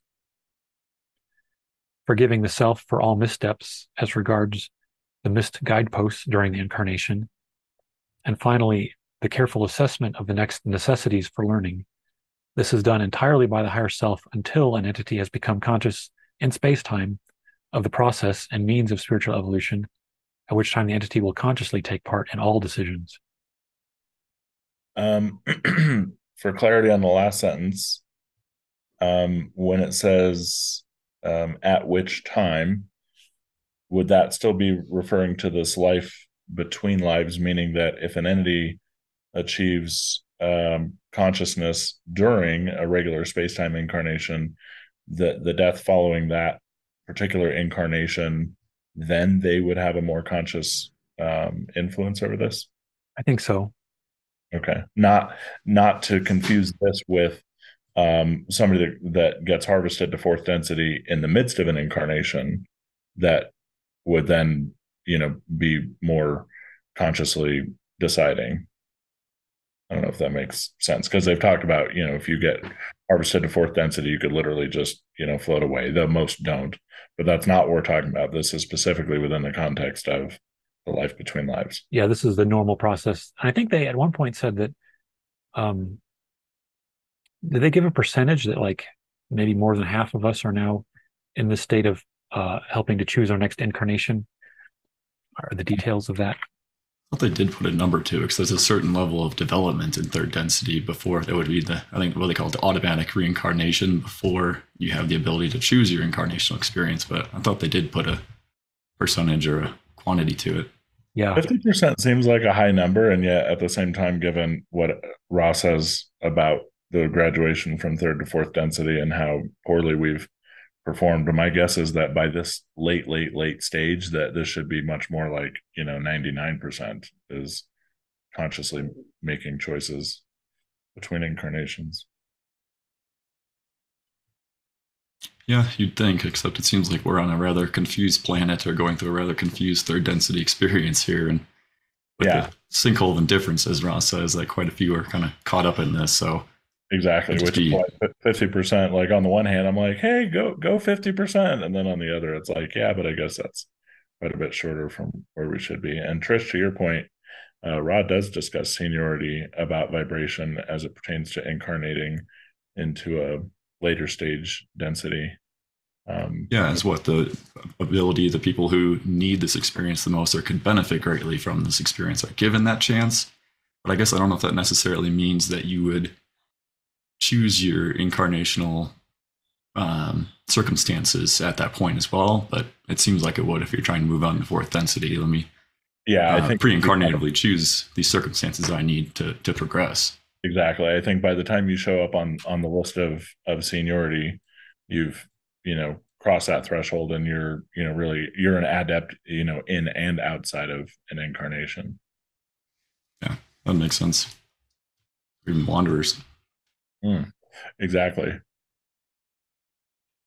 which is sort of a metaphysically or or across the the the great wheel um i would say that that's a level above the adept right i mean an adept you would say is sort of in the context within an incarnation whereas a wanderer we think of sort of an adept um you know across incarnations yeah, coming from a higher density of experience, where the adept, at least in third density, is what working in the fifth and sixth ray energy centers here. But exactly um, I wonder how the the archetype of the martyr um, comes in there.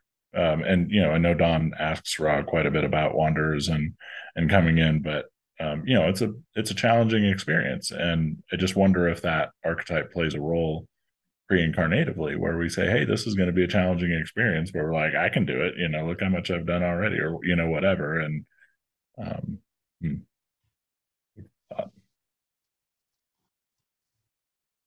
I was trying to find a different quote where I thought that they talked about the percentages, but um, when the entity becomes aware in its mind body spirit complex totality of the mechanism for spiritual evolution, it itself will arrange and place those lessons and entities necessary for maximum growth and expression of polarity in the incarnative experience before the forgetting process occurs.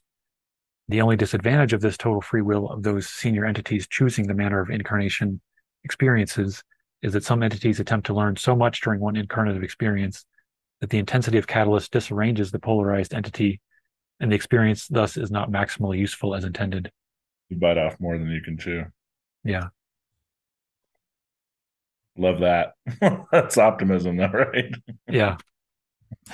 So, I mean, that's even, you know, we we encounter people like that, right? I'm not saying it's my place to know which ones are which, but gosh, you know, we, we must all encounter people like that all the time that are that are, you know, just have a, a really fraught experience, and um, you know, I remind myself all the time that they signed up for it.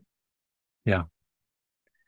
In fact, you know, those that have what to us would seemingly be, you know, perhaps the most the most challenging. Um, you know, I would I would almost have to put them more into this category because, you know, surely it would be very hard for a less conscious entity to to um, choose that and and actually be able to grow through it, or it'd be much more difficult, I guess, for an unconscious um, being to choose, you know, the most challenging type of incarnation because it's very hard to learn through if you're not conscious. I mean, that seems kind of strange. I don't know if that's a safe inference to make, but um, I guess you could have it karmically too. I guess you could have it sort of pre-chosen if you're just still bouncing back and forth between unconscious extremes and different incarnations.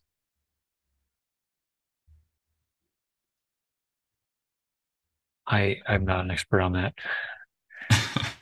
I'm not Um, sure either way, but all I know is it's hard to talk to people about that who aren't uh, into any of this sort of spiritual metaphysical principles. Telling you that you chose this is kind of a, or at least potentially yeah. chose this, is a very difficult uh, topic to broach. Yeah. It is. And then it's the most empowering thing anyone can possibly accept about their own experience as well. Yeah. Right. Taking responsibility is another uh, good quote from the material. If an entity can, once an entity chooses to take responsibility, you can empower your progress like an uh, order of magnitude uh, or the law, law of squares or law of doubling kind of effect on your reality when you take responsibility. Isn't it of each moment basically too? So relating to time Yeah. space, like we were talking about, and space time. So all past and future uh, responsibility, I guess, moments. Yeah, there was something about the moments in there. Um, so the quote exactly was, um, well, maybe I'll read this whole thing. The law of one has as one of its primal distortions the free will distortion. Thus, each entity is free to accept, reject, or ignore the mind body spirit complexes about it and ignore the creation itself. There are many among your social memory complex distortion who, at this time space, engage daily, as you would put it, in the working upon the law of one and one of its primal distortions, that is, the ways of love. However, if this same entity, being biased from the depths of its mind body spirit complex towards love light, were then to accept responsibility for each moment of the time space accumulation of present moments available to it, such an entity can empower its progress in much the same way we described as empower as the empowering of the call of your social memory complex distortion of the confederation meaning the beings that we're calling to in the confederation for assistance is benefited by more people calling together because it's an exponential effect. But this quote this this this is so confusing and it's great it comes up when, when we're trying to study time space here. So expect, accepting responsibility for each moment of the time space accumulation of present moments available to it. So the time space accumulation here time space is the is the place where you can see all of your past times of your of your existence all your uh, uh, future too but here we're talking about the accumulation of present moments available to you which is usually what i think you can remember. Um i think that's what we're talking about here. Yeah, um that's the way I see it there too. so if we're accepting responsibility for everything that we've learned to this point that's i think that's that's stepping forward into a much greater rate of evolution too. Yeah larger context. And i i still always tie things back to identity too but they're kind of one and the same. You either see yourself as victim of current incarnative circumstance or you see yourself as master of intra incarnate incarnative experience.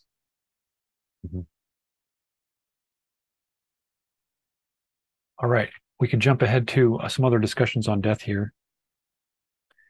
Um, so this question was about upon physical death from this particular density, we lose the chemical body. Immediately after the loss of this chemical body, do we maintain a different type of body? Is there still a mind body spirit complex at that point? And Ra said, This is correct. The mind body spirit complex is quite intact. The physical body complex you now associate with the term body being but manifestation of a more dense and intelligently informed and powerful body complex. So this what is the what heck I is was that? to. This Yeah. earlier when I was talking about the body, this was the thing that I was I was talking about. So when we go to sleep, we typically think physiologically the body is kind of repairing itself. And all I'm saying is I'm extending that metaphysically and saying the body complex is actually the energy bodies as well. And I think those are healing themselves via that bridge we talked about earlier that that just remains open to just you know do its its regular cleanup processes just like the physical body does. Well, Nathan, how, how do you interpret this phrase, this more dense, intelligently informed, and powerful body complex? Have you thought about that one? Yeah, I, you know, I, I gotta say I don't know for sure, but this one kind of seemed to relate to that um, form maker body or the indigo ray, so a more dense collection of light, basically. That's then making some of these bigger decisions, like the higher self at that point.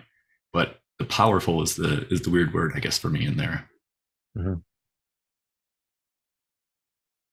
So I wonder. I, I also wonder if this relates to you know the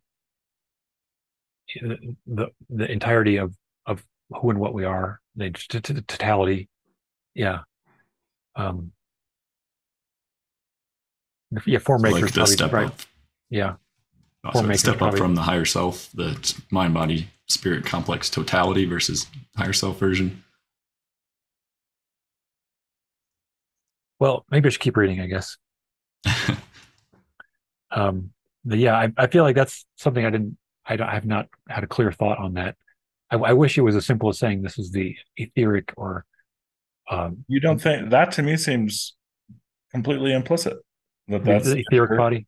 Hundred percent. Those are the energetic bodies. Again, that's a continuum. So I mean, you know, it calls it a a complex, but the difference between the the skin cells on your skin and the etheric and emotional and and other bodies that are manifesting the physical body are are connected. There's no disconnect between them. As a matter of fact, they are one whole body. So that's why they differentiate here between the chemical, you know, or quote unquote physical body from really what the rest of the body is. Because at a at a metaphysical point, they invest so little in physical reality um, and see it as sort of an illusory reflection of of metaphysical reality that you know for our perspective we're always talking about the body and the physical body and for them it's it's um, a tail end, but it's not as powerful. It's not as intelligently informed as the whole rest of the body system that actually makes it manifest.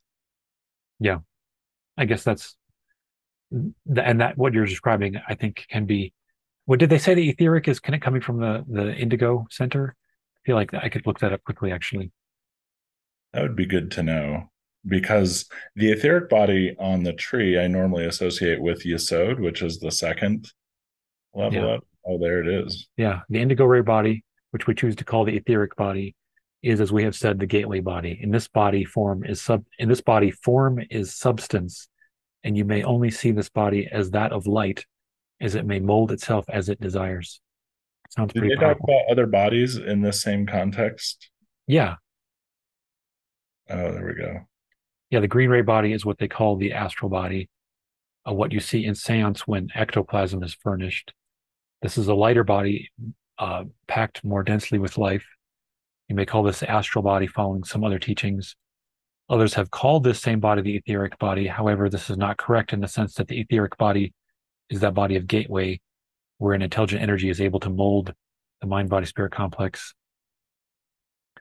Well, I see this as the body complex where you're looking at all the the the energetic centers that associate themselves to a body.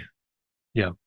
Is those rings or concentric, you know, spheres um, of our of our whole body complex. Yeah, it's like levels or densities of experience, but more specific to the body that makes up the body complex as a whole.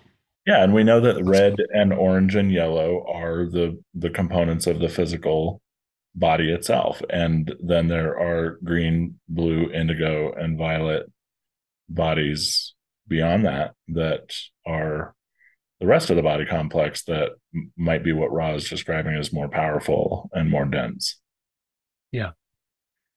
And I suppose they are unmanifest when we're in the third density illusion.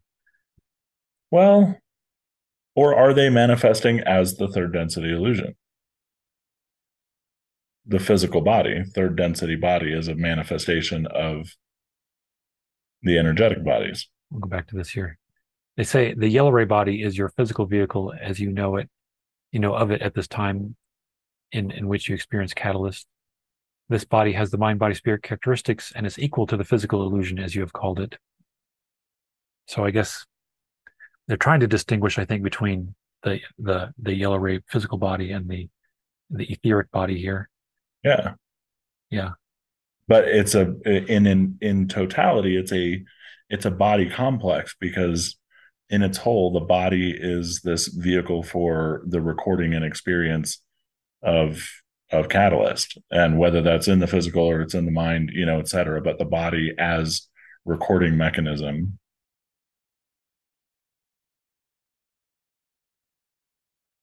As opposed to the spirit. Yeah. So i think of the soul as part of the body because it's there to collect karmic um, wow. Yeah that's interesting. Yeah. Yeah to me that's that's I've been seeing it that way for a while, correct or not, but it's the soul is just as much part of the body as the physical body is. And you you can see it leave, I guess, when you somebody goes to sleep and and this question that you have here answers this it's either this one yeah it's this one or the one that you just pulled up that says sure the physical body dies but in fact the it's not even just a a mind spirit complex. You are still actually a mind body spirit complex because you've actually only lost one aspect of your body complex and yet still the soul body remains exactly as it is. And that's why Ra says in this one or the next one that that's where you get the clarity because you're no longer identified through the physical body and and now you're less attached to the illusion. And so now you can um, basically react and respond to what's in the soul body which is which are your karmic incursions and debts and all that. Yeah. Right. I, I would like to jump through some more of these before we run out of time here. Um, so is there any loss to the mind or spirit after this transition which we called it was the very next question don asked is there any loss to the mind or spirit after this transition, which we call death, or any impairment of either because of the loss of this chemical body that we now have. And Ra says, in your terms, there is a great loss of mind complex when the physical chemical body dies due to the fact that much of the activity of a mental nature of which you are aware during this experience of the space-time continuum is as much of a surface illusion as is the chemical body complex. I think that's the ego. I'm just calling it out. Yeah.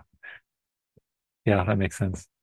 Yeah, and I know I, ego with with a big star that says everyone defines it differently, but to me, that's the part that sort of detaches the part that was most attached to space time. Yeah, the surface illusion. Yeah, which is a really important way to look at the body as well. If you look at the physical body, which we mostly identify as 100%, it's it's more really just on the surface, literally of this ever present moment popping in and out of of existence. It's as surface as it could possibly get. It has it has virtually no depth, actually, if you think of physical reality. The the uncertainty principle teaches us that that you know matter doesn't actually exist the way that we tend to think about it through our perception. So anyway, I would just say that it's it's just very much at this event horizon of of reality but all the causal energies and the rest of the body that's actually manifesting it are uh, obviously existing outside of space and time or outside of space time anyway. Yeah. Time space. Yeah they might be it, it, they're certainly in time space to some degree whether they're entirely within time space or not. Not sure so continuing this in other terms nothing whatever of importance is lost. The character, or shall we say, pure distillation of emotions and biases or distortions and wisdoms, if if you will, becoming obvious for the first time, shall we say, after death. Uh, these pure emotions and wisdoms and bias distortions being, for the most part, either ignored or underestimated during physical life experience. In terms of the spiritual, this channel is then much opened due to the lack of necessity for the forgetting characteristic of third density. It kind of seems to further emphasize what you were saying, Andrew, there with it being the ego, because it's nothing of importance really on there. It's only important on in the incarnation to work through, but as your total beingness. It's not.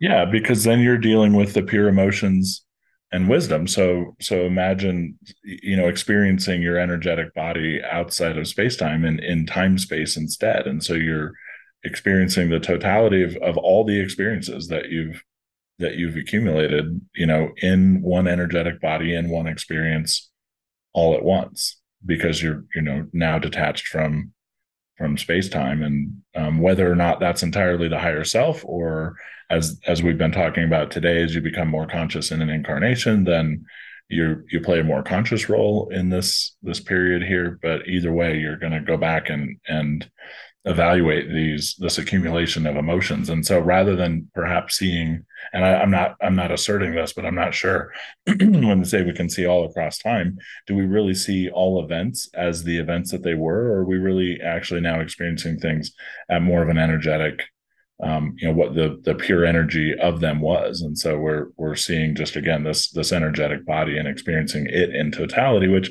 is the effect of experiencing everything across time because these are all of our experiences as recorded in this one body as opposed to like us literally looking at a big physical timeline you know where i see all the events that happen to me and i'm more identifying as a human being and separation and isolation and you know all of that sounds very very ego driven yeah. Yeah i feel like there's a lot to meditate on here with this um what what, what could these um these pure distillations of emotions and biases and distortions and wisdoms be that we overlook so often? Yeah. Because they're a little bit less conscious right? Our emotional reactions are often not um, intentional at all really. They just arise. Whereas when they come up as reactions in our experience in space time Instead, in time space, we get to see the emotion itself and you know as energy and and perhaps what may be some of the limiting beliefs or lack of forgiveness or something that underpins them are. Yeah. It's so funny how you know we can have so much attachment to certain events happening and oh i didn't get that job. I didn't get that that success i had wanted and then we learned such a huge lesson in the process and it's like you know, a higher self is just celebrating, like, oh, yeah, you'll never have to deal with that again. With so much you've gained. right. It's it's all excited and doing backflips on some yeah. of our worst days. it's like I'm crushing it. yeah. Um, what about this last phrase? Can you unpack that? So it's interesting. So the, the question was originally, is there any loss to the mind or spirit after this transition? Um, and so they address the mind here and then they address the spirit at that last little bit. In terms of the spiritual when we die this channel of the spiritual channel is much opened due to the lack of necessity for the forgetting characteristic of third density. Yeah because the third density body is is gone basically. So there is no forgetting characteristic. Yeah. That makes sense so i guess it's like the spirit that's just super focused on the the body that's very small that's chemical is now open to become that part of the form maker again and see or maybe feel from the vantage point of our higher self of all of our nature beyond all incarnations yeah i think that's exactly what it is i mean our investment in third density is you know why we're quote unquote trapped you know as i say in the illusion so once we unplug from that, then it just makes perfect sense that, of course, our spiritual channel is going to be um, probably open to, you know, potentially the same extent as we were, as our awareness was dedicated and invested into the illusion. You know, that might have the opportunity to to flip flop, and particularly if we happen to make some progress in this incarnation. I would say I, I have wondered if maybe that when we are wandering into a third density reality, if maybe the spirit in between lifetimes is still somewhat limited to the third density time space dimensions and is not jumping our our nature of our existence back up into the whatever native density we're coming from because we chose to have this limited um experience of the wandering. Yeah i i could see that reflected in um, them talking in different passages than what you pulled up today but something similar i think in that the those who come to assist you in the afterlife will depend somewhat on the level of consciousness that you've sort of gotten to there and that does call out the contextual nature that you were just bringing up to say that it you know even in the life between lives your the presence and awareness and your level of consciousness is still going to be somewhat relative i suppose to what it was before an incarnation and you know having assimilated what it could in an incarnation but doesn't necessarily mean that you're instantly your very highest version of yourself you know right after any incarnation. Yeah. Also makes sense because they say in another one that we're going to look at the nature of of how you die will also inform or influence what that experience is going to look like, which again, I think says that the continuum of consciousness um, that we punctuate so um, assertively with death, uh, I don't think is, you know, when they say it's a transition, I think it's, you know, it's, it's much more of a transition than, than we realize, but yeah. not always to a, to a great, you know, huge extent. I, was debating if we should skip this since we're low on time. The uh, uh 69 session 69 here we have we had some quotes about um, the, the, the challenging situation that Carla Rueckert went into where that she was almost lured by a negative being during her trance state that was not protected. She was trying to be lured out. Um, and, you know, she would normally um, sort of be somewhat disconnected from her body during channelings with Ra. Uh, and this is a potentially dangerous state in certain rare cases that they were trying to talk about. And so maybe maybe I could just read this one here they were talking about. Um, the question was, do I understand that death, whether whether it is by natural means or accidental death or suicide, all deaths of this type would create the same well, I guess that was number four. Um, did they talk about suicide in there? No, they okay. were talking about death. Here. Okay, so the question is Do I understand that death, whether it is by natural means or accidental death or suicide, all deaths of this type would create the same after death condition where there's protection, which would avail an entity to its protection from friends? Is this correct? And Ra says, We presume you mean to inquire whether in the death experience, no matter what the cause, the negative friends are not able to remove an entity, which is the case um, in very rare circumstances. This is correct largely. This is correct largely because the entity without the attachment to the space-time physical complex is far more aware and without the gullibility, which is somewhat the hallmark of those who love wholeheartedly. So when you properly die, you're no longer attached to that that lower aspect of the of the mind, I guess. Yeah, that, there's a lot to unpack there, though. When you you know the gullibility of wholehearted love. Um, I find that interesting. That's interesting word choice. Gullible yeah. is not typically connotated as all that positive of an attribution. Oh, it seems like manipulative almost. You can where you can be manipulated at that point too. Yeah. Which, by the way, kabbalistically makes perfect sense because Hesed and Geburah, you know, exist as polar opposites. So one being unconditional love and the other one just being kind of justice or severity. So that, you know, is supported there, but just kind of interesting to call it out without any context. yeah. Um, and I think Carla Rueckert has talked about this a lot that there's a certain gullibility that benef- benefits a channeler because you're not trying to super hyper analyze the things that you're channeling. You're just you're just allowing it to flow without without without putting up a, a wall. Um, yeah, without resistance. Yeah. Um, and when there's no walls, that could be called a dangerous state, I suppose. You know, what's also interesting is just to point out that Ra is not actually answering the question here. I know that the line of questioning had to do with people who could take someone out of their, you know, consciousness if they're in a, a different state of consciousness. But this question was actually really to say, are your friends there no matter what, you know, no matter how you die? Um, and maybe maybe that Don was asking be, because he's inferring that are the are negative entities going to be there regardless, which is how Ra sort of interprets yeah. it has to do with negative friends, but it's not actually what what Don asked. Um, let's let me finish reading it here. Yep. Um, however, the death, if natural, would undoubtedly be the more harmonious. Um, and I assume that in, within that word harmonious means that there are guides as usual. Um, the the death by murder being confused and the entity needing some time space in which to get its bearings, so to speak, and the death by suicide causing this necessity for much healing work, and shall we say, the making of a dedication to third density for the renewed opportunity of learning the lessons set by the higher self. So they're distinguishing between the different types of death here with the amount of healing that's needed, but not necessarily by the amount of guides that are present.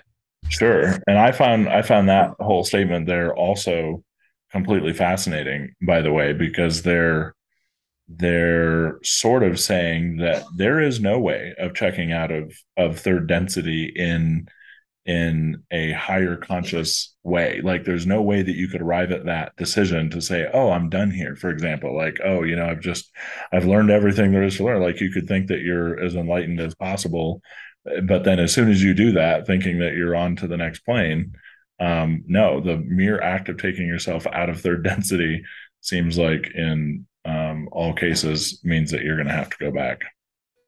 There was a fascinating uh, story in uh, the book Miracle of Love by Ram Dass, where uh, there was an instance where somebody had like some blood vessels burst, uh, and uh, and the the guru confirmed that this person had completed his his work, uh, and that and that the death was actually coinciding with his completion of dealing with all of his karma and moving on. So, wow. I, I don't I don't know if it's one hundred percent the case that suicide is uh, something that's happening and what they're talking about with suicide here. Yeah, that's a that's a really great point. In fact, is there any death that is not ultimately suicide? I mean, isn't that to put the cause of our death outside of ourselves or to abnegate responsibility for calling that lesson or those circumstances forth or or having not even signed up for it pre-incarnatively? Like isn't like if somebody if somebody dies as a as a child, for example, um, is born with with birth defects and and dies shortly afterwards. Um, you know, at some level, given that that was signed up for, um, sort of a, a pre-checking out, but not being made from within the illusion. Obviously, that decision being made outside of the illusion. Yeah, that's kind of fascinating. Yeah, might kind of turn that on its head from the way I was looking at it too. Is something traumatic requires that much more time. So it's thinking back to like the uh, Maldek situation where they blew themselves up and they were tangled in this knot of fear from that traumatic situation. So it took much of that time space teachings to even break out of that to be able to reincarnate again. But um, yeah, like that story you shared seems kind of contradict that, I guess, or possibilities at least. I guess if you're if you're if you've truly finished your you're you're learning. If you're learning, learning, learning, learning, learning, you got nothing more, and you're done. That, uh, that is also what they talked about with the activation of intelligent infinity being something where it's not common for an entity to desire cessation of the physical complex, but that is a possibility. That once you realize I no longer need this body, I'm done with it, then you can just leave it, and that is a thing that they that they described in the Ra contact too.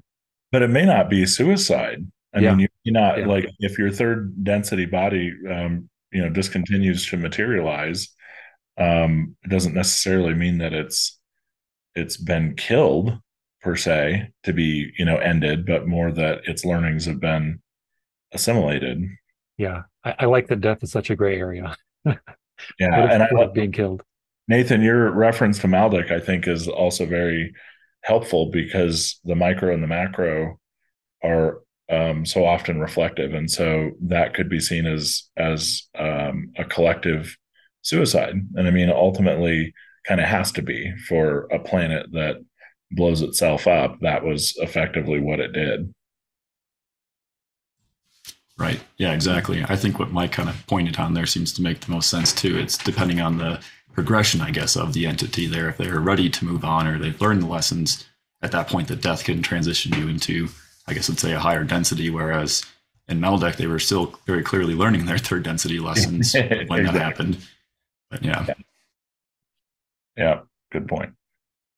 All right. So I guess we could wrap it up for today and just say that uh, it'll remain a little bit mysterious as to the nature of um, the spirit and the and the light that we're working with always in these lesser appreciated aspects of our being but we can continue to seek seek the light and i guess we can we can stop it there Well, I sure do enjoy seeking the light with you guys. likewise Yeah, I agree. It's fascinating discussions every single time. all right take care and Likewise, we'll thanks everyone for joining. we can open it up now to chat a little bit with the attendees